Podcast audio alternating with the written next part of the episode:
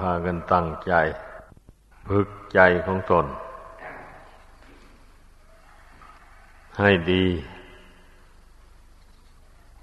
จิตหรือใจดวงเดียวนี่นะเป็นแก่นแห่งชีวิต พระพุทธเจ้าทรงสร้างพระบารมีมาสี่อสงไขยปลายแสนหมากับก็เพื่อที่จะให้บุญบารมีอันนั้นมา เป็นกำลังใจ อันเข้มแข็งเด็ดเดียว ละกิเลสตัณหา ให้หมดสิ้นไปจากพระทัยของพระองค์แต่เวิสัยของพระพุทธเจ้านั้น พระองค์มีพระเมตตากวงใหญ่ไพศาล คิดจะช่วยสัตว์โลกทั้งหลายให้พ้นทุกข์ไป ได้เป็นจำนวนมาก ดังนั้นจึงต้องสร้างบารมีให้กว้างใหญ่ไพศาลจึงสามารถโน้มน้าวจิตใจของคน ให้มาเคารพนับถือ ปฏิบัติตามคำสอนของพระองค์ได้สำหรับภาษาวกแล้ว ไม่ถึงปันนั้น เพราะว่าภูมิแคบ สร้างบารมีเพียงแสนกับก็เต็มบริบูรณ์ ดังนั้นคอยพากันเข้าใจ ว่าเราจะเอาอะไรมาลากกิเลส ในใจนี้ให้หมดสิ้นไปไม่ได้ นอกจากบุญจากคุณแล้วไม่มีอะไร ที่จะมากำจัดกิเลส ออกจากจิตใจนี่มีเท่านี้มีแต่บุญกับคุณนี้ ต้องให้เข้าใจ ถ้าไม่เช่นนั้น แล้วพระองค์จะไปสร้างบุญบารรมีทำไมอะนั่นเนี่ยต้องให้คิดเห็นอย่างนี้เรียนมนกลคาถา หรืออ้อนบวรสิ่งศักดิ์สิทธิ์ในสากลโลก ทั้งหลายจงมาดลบันดาลให้กิเลสตัณหาหมดสิ้นไปอย่างนี้นะ ถ้ามันหมดสิ้นไปตามความอ้อนวอนบวงสวง อันนั้นจริง มันก็จะไม่มีใครปรารถนาเป็นพระพุทธเจ้าเลย เกิดมาแล้วก็ เห็นว่าชีวิตนี้ชีวิตนี่เป็นทุกข์อยากพ้นจากทุกข์นี่ก็ไปอ้อนวอนบวงสวงเทวดาอินพรหม โยมยักษ์ทั้งหลายก็ดีหรือว่า เรียนคาถาอาคม อันวิเศษต่างๆมูนี้ มาเสกมาเป่าจิตใจ อันนี้ให้กิเลสหมดไปสิ้นไป มันก็ไม่มีนะพระพุทธเจ้าก็ไม่มี ถ้าเป็นอย่างว่านี่นะ แต่ปรากฏว่าไม่มี ไม่มีใครที่จะบวงสองอ่อนรอนหรือว่าสาธยายเวทมนต์กลคาถา แล้วกิเลสและกองทุกข์จะหมดไปสิ้นไป ไม่มีเลยขอให้เข้าใจ ปรากฏแต่ท่านพูนรักษาศีลให้บริสุทธิ์ นั่งสมาธิภาวนา ทำใจที่พุ่งซ่านเลื่อนลอยให้สงบเป็นเอิง ลงไป แล้วก็เจริญปัญญาพิจารณากายพิจารณาใจนี่ให้มันเห็นโดยแจ่มแจ้ง เห็นว่ากายกับใจนี่ มันเป็นของไม่เที่ยงไม่ยั่งยืน เกิดขึ้นแล้วยอมดับไป อยู่อย่างนั้น ใจหมายถึงความน้อมรับอารมณ์ต่าง ๆ ความคิดต่าง ๆ เหล่านี้มันไม่มีอะไรเป็นแก่นสาร ก็สังเกตดูเราภาวนาดูก็รู้ได้ทุกคนแหละ ดูความคิดของจิตเนี่ย คิดขึ้นมาแล้วก็ดับไป คิดขึ้นมาแล้วก็ดับไปอยู่นั้น ไม่เห็นว่ามันมีอะไรเป็นตัวเป็นตนอยู่นั่น ไม่มีเลยเมื่อสิ่งเหล่านั้นมันดับไปแล้วเหลืออะไรอยู่วะนี่ก็เหลือแต่ความรู้อันเดียวเท่านั้นแหละ อันนี้มีอยู่ทุกคนฉะนั้นต้องภาวนาและพิสูจน์ตัวเองเอาเองกิเลสพันห้าตัณหาร้อยแปดมันก็เกิดจากความรู้สึกอันนี้แหละ มื่อความรู้สึกอันนี้มันยังไม่รู้เท่า ยังไม่เห็นโทษของกิเลสเหล่านั้น มันก็ปรุงก็แต่งสร้างขึ้นในจิตใจนี่แหละ จิตนี่แหละเป็นผู้สร้างขึ้นนะข้อนี้ผู้ใดภาวนาทำจิตให้เป็นสมาธิแล้วอะ ถึงจะรู้ได้เมื่อมันรู้ได้อย่างนี้มันก็เบื่อหน่ายนะ เพราะว่าตัณหาความทยานอยากไม่มีสิ้นสุด พระองค์เจ้าทรงตรัสว่านัตถิตัณหาสมานาที แม่น้ำเสมอด้วยตัณหาไม่มี บรรดาแม่น้ำน้อยใหญ่ ทั้งหลายในโลกนี้ย่อมไหลหลังทั้งเทลงไปสู่มหาสมุทรทะเล มหาสมุทรทะเลไม่อิ่มน้ำชั้นใด จิตใจของบุคคลก็ไม่อิ่มตัณหาฉันนั้น นี่หมายถึงบุคคลผู้ไม่เห็นโทษ ผู้ไม่เบื่อหน่ายในตัณหาย่อมไม่อิ่มสักทีความอยาก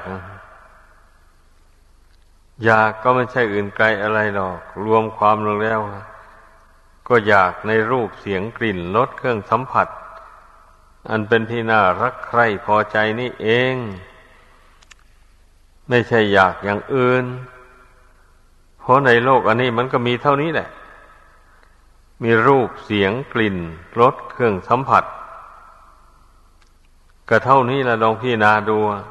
แล้วจะมีอะไรล่ะไอ้ส่วนที่เป็นรูปนะ ส่วนที่เป็นรูปนั่นที่มีจิตครองก็ได้แก่มนุษย์และสัตว์เดรัจฉาน ที่ไม่มีจิตครองก็ได้แก่ต้นไม้หินกรวดทราย ดินน้ำไฟลมอะไรหมดนี้นะก็อันสิ่งเหล่านี้ท่านจัดว่าเป็นรูปธรรม นามธรรมนั้น เป็นอารมณ์ที่เกิดขึ้นกับจิตใจ ใจปรุงแต่งขึ้นมา เมื่อใจนี่อาศัยร่างกายนี่แล้ว ร่างกายนี่มากระทบจิตนี่เข้า ก็เป็นสัมผัส ท่านเรียกว่าสัมผัส เมื่อกระทบเข้า หากว่ามากระทบกับร่างกายที่โรคภัยแค่เจ็บเบียดเบียนอยู่อย่างนี้นะ มันก็เกิดความรู้สึก ทุกขเวทนาอย่างรุนแรง จิตใจที่ไม่ได้ฝึกฝนอบรม ไม่อดไม่ทนเดี๋ยวนี้ก็กดแกว่งไปมาดิ้นรนกระสับกระส่ายอย่างนี้แหละ ท่านพระพุทธเจ้าทรงบัญญัติว่า ทุกขเวทนานี่ความจำได้หมายรู้รูปเสียงกลิ่นรสเครื่องสัมผัสต่าง ๆนานา ทั้งที่เป็นสิ่งที่น่าพอใจก็ดี ไม่น่าพอใจก็ดี ก็เป็นเรื่องของสัญญาความจำความหมายสังขารคือสภาพปรุงแต่งจิตใจ ให้คิดดีบ้าง คิดชั่วบ้าง คิดไม่ดีไม่ชั่วบ้าง วิญญาณคือความรู้แจ้งทางตาบ้าง ทางหูทางจมูก ทางลิ้นทางกายทางใจ สี่อย่างนี้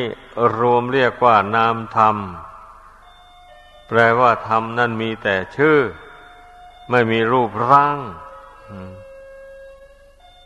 ดังนั้นขอให้เข้าใจ ให้พึงพากันเข้าใจ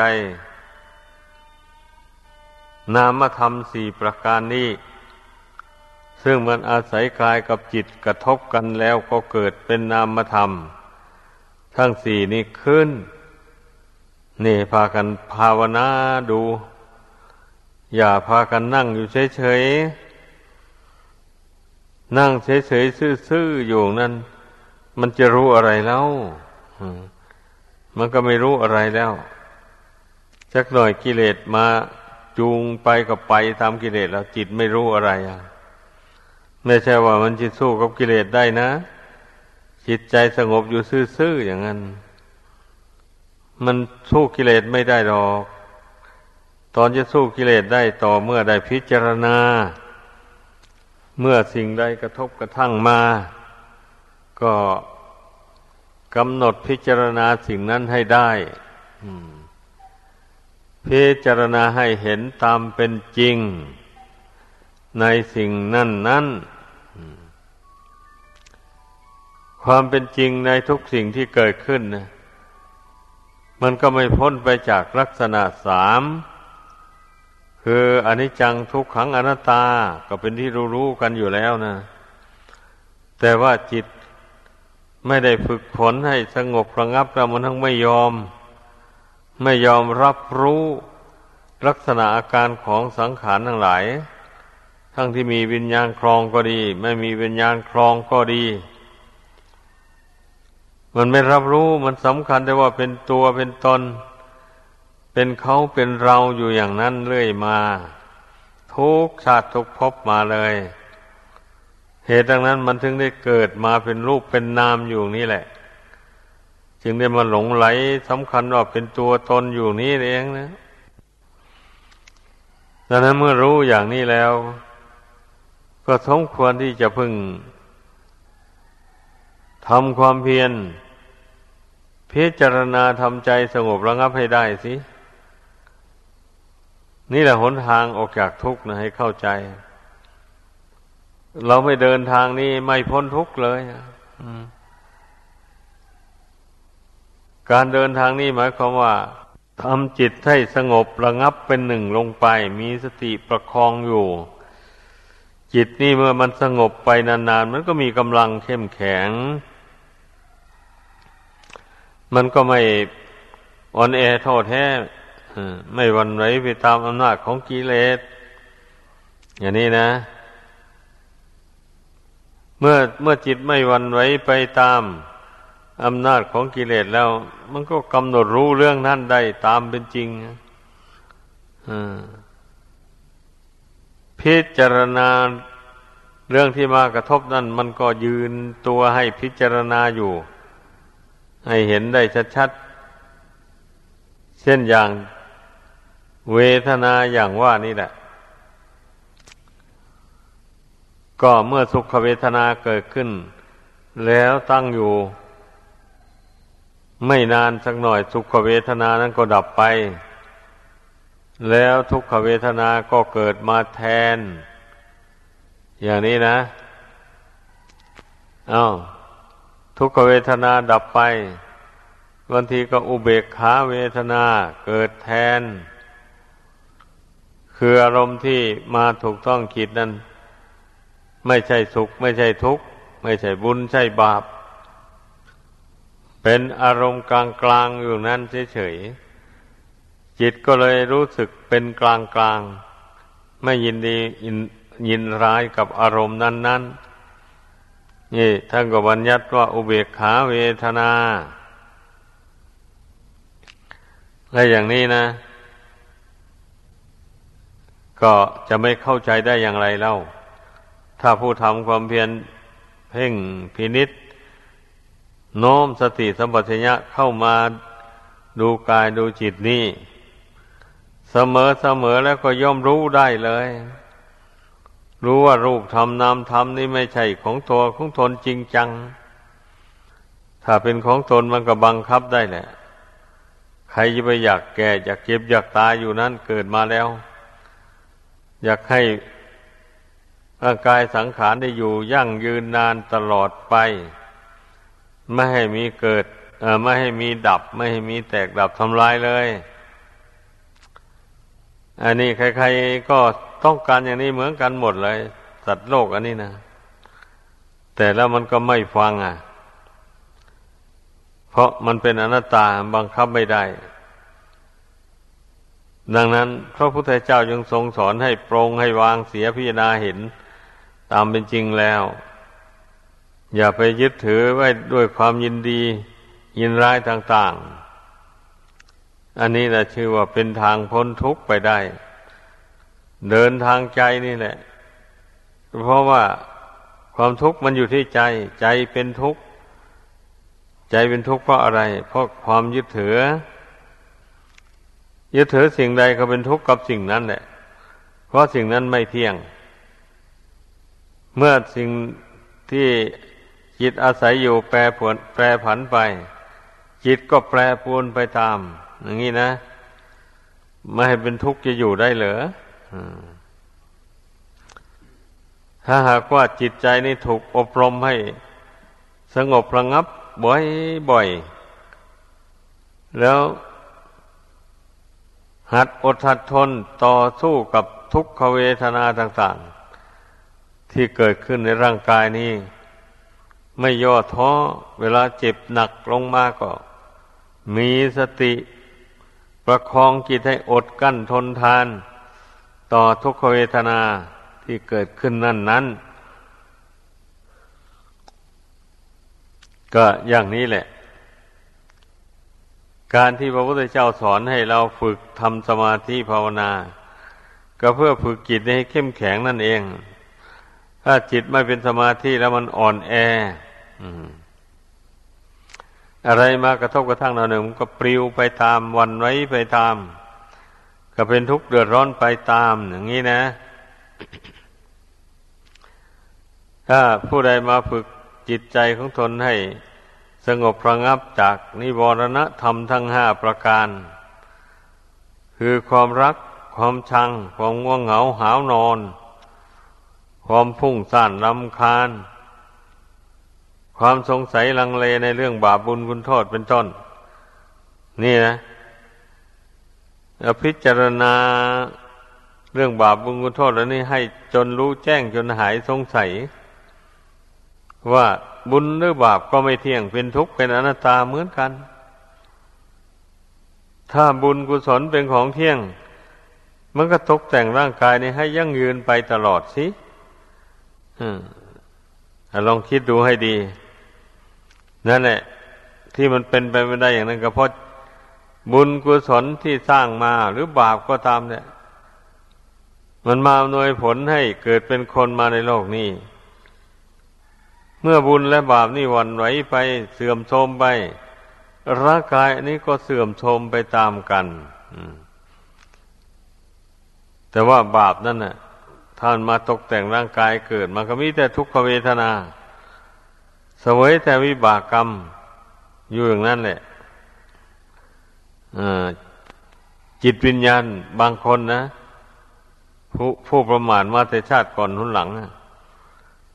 ได้ทำชั่วติดตัวมามากมายอย่างนี้นะ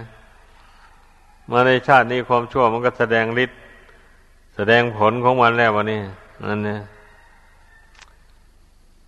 ดังนั้น พระพุทธเจ้ายังได้ทรงสอน ให้พุทธบริษัทนั้นฝึกจิตใจของตนให้เข้มแข็ง แก่กล้าไว้เผื่อว่ามารคือบาปอากุศลเหล่านั้น มันมารบกวนจิตใจมันจะจูงใจให้ไปทางชั่ว หรือว่ามาจูงใจให้ทุกข์ให้โศก ให้เสียดายอะไรในรูปในนามเหล่านั้น หรือตลอดถึงทรัพย์สมบัติภายนอกต่าง ๆนานาหมู่นี้นะกิเลสนี่มันย่อมให้จิตอะไรใจคล่อง อยู่อย่างนั้น ใจนี่จึงได้มัวหมองอยู่ด้วยความอะไร ทั้งทรัพย์ภายในทั้งทรัพย์ภายนอก ทรัพย์ภายในก็ได้แก่อัตภาพร่างกายอันนี้แหละ สติปัญญานี่เองนะทรัพย์ภายนอกก็ได้แก่ ร่างกายสังขารแล้วก็เงินทองเข้าคล้องดังกล่าวมานั้นอย่างนี้นะ เราพิจารณาดูให้มันเห็นด้วยตนเอง เมื่อมันเห็นด้วยตนเองได้แล้ว มันจึงไม่ยึดถือเพียงแต่อาศัย เป็นปัจจัยอาศัยชั่วคราวเท่านั้นเอง ผ้านุ่งผ้าหม่มอาหาร การบริโภคก็ดีที่อยู่ที่อาศัยก็ดียุกยา แก้โรคภัยไข้เจ็บก็ดีเป็นของอาศัยชั่วคราวทั้งนั้นเลย เราต้องพิจารณาให้รู้เห็นตามเป็นจริงอย่างนี้แล้วก็ปล่อยวาง ไว้ตามสภาพไม่ยินดีร้าย เมื่อเวลามันกระทบกระทั่งมา มากระทบด้วยในตาเป็นต้น ก็ไม่วันไหวจิตใจนั่นนะพอได้พิจารณาอยู่แล้ว นี่แหละ ขอให้พากันเข้าใจ เราทำความดีอะไรอะไร ก็เพื่อสนับสนุนจิตตรงนี้นะ ให้เบื่อหน่ายต่อกิเลส ให้ละกกิเลส ให้เบาบางไปหมดไปสิ้นไปจากจิตใจนี้ แต่บางคนก็ท้อใจทำไปแล้วมันละไม่ได้ ไม่ต้องท้อใจ ให้นึกว่าบุญบารมีเรายังไม่แก่กล้าพอ เหตุดังนั้นมันจึงละกิเลสยังไม่ได้ก่อน หรือว่าละได้เป็นบางอย่าง บางอย่างละไม่ได้เลยเช่นนี้เราอย่าไปท้อถอย เราทำความเพียรไป อินทรีย์มันก็ค่อยแก่กล้าไป นั่นแหละ อ้าวคราวนี้สู้กิเลสไม่ได้ ก็สู้ไม่ได้เพื่อก่อน แล้วตั้งใจใหม่อ้าวมีอุบายแยบคายสอนจิตเข้าไป อย่าให้มันอ่อนแอโทษแท้ นี่ มันต้องต่อสู้กันด้วย อุบายปัญญาบ้าง มันมันจึงยอมละจิตใจนี่นะดังนั้นอะจะไปท้อถอยมัน ก็กิเลสมันก็ไม่เที่ยง บุญกุศลบาปกรรมทั้งหลายก็ไม่เที่ยง เมื่อมันให้ผลหมดเขตก็มาแล้วมันก็ดับไปเท่านั้นเองนะบุญหรือบาปนี่นะ ดังนั้น เมื่อเรารู้ว่า เหตุปัจจัยอันมาตกแต่ง อัตภาพร่างกายนี้ มันไม่เที่ยงแล้ว ร่างกายนี่มันจะเที่ยงมาแต่ไหน นี่ก็ต้องพิจารณาให้รู้เห็นอย่างนี้แล้ว ก็ปงก็วางสิ เราเห็นว่ามันไม่เที่ยงแล้ว มันไม่ใช่ตัวตนนะมันบอกไม่ได้บังคับไม่ได้ ถ้าบอกได้มันก็เที่ยงสิไอ้อย่างนี้นะมันเป็นความจริงแท้ๆแล้วเราต้องยอมรับความจริงเหล่านี้ให้ได้ แล้วเมื่อพี่นาเห็นตามเป็นจริงแล้วก็ปรงวางลง แล้วก็มีสติสมัญญะประคองความรู้สึกอันนี้ไว้ ให้เป็นหนึ่งอยู่ในปัจจุบันนี้จิตใจนี่เมื่อมันทำให้ตัวเองสงบระงับลงไปแล้ว เจริญปัญญารู้แจ้งขันธ์ห้าตามเป็นจริงแล้ว มันก็ชื่นชมยินดีกับบุญบารมีอินทรีย์ของตัวเอง ชื่นชมยินดีเหมือนอย่างบุคคลได้ หาเงินทองเข้าของได้เงินได้ทองของมีค่ามามากๆนี่ก็ดีอกดีใจ อันนี้เหมือนกันเนี่ยบุคคลผู้ไม่ผู้ใดอบรมศีล อบรมสมาธิให้เกิดขึ้น อบรมปัญญาให้แก่กล้าขึ้นในใจามารถบรรเทากิเลสให้เบาบางไปได้จริง ๆ เช่นนี้ผู้นั้นก็ย่อมภาคภูมิใจสิเหมือนอย่างเขาแสวงหาทรัพย์สินเงินทองแก้วแหวนต่าง ๆ ของมีค่ามากนะ เมื่อไปพบเขาแล้วมันก็ดีอกดีใจเท่านั้นเนี่ยแต่เมื่อยังไม่พบก็เป็นทุกข์เพราะขุดเจาะหินเข้าไปดินเข้าไป แต่ผู้นั้นเชื่อแม่นว่าใต้ดินนี่ใต้หินลงไปนี่จะมีทองคำแน่จึงได้มีกำลังใจขุดเจาะลงไป อันนี้ชั้นใดก็อย่างนั้นแหละอา้าวในกายกับจิตนี่ มันต้องมีของดีอยู่แน่นอนทีเดียว ไม่เช่นนั้นพระพุทธเจ้าไม่ได้ทรงสอนให้เพ่งพิจารณาอืม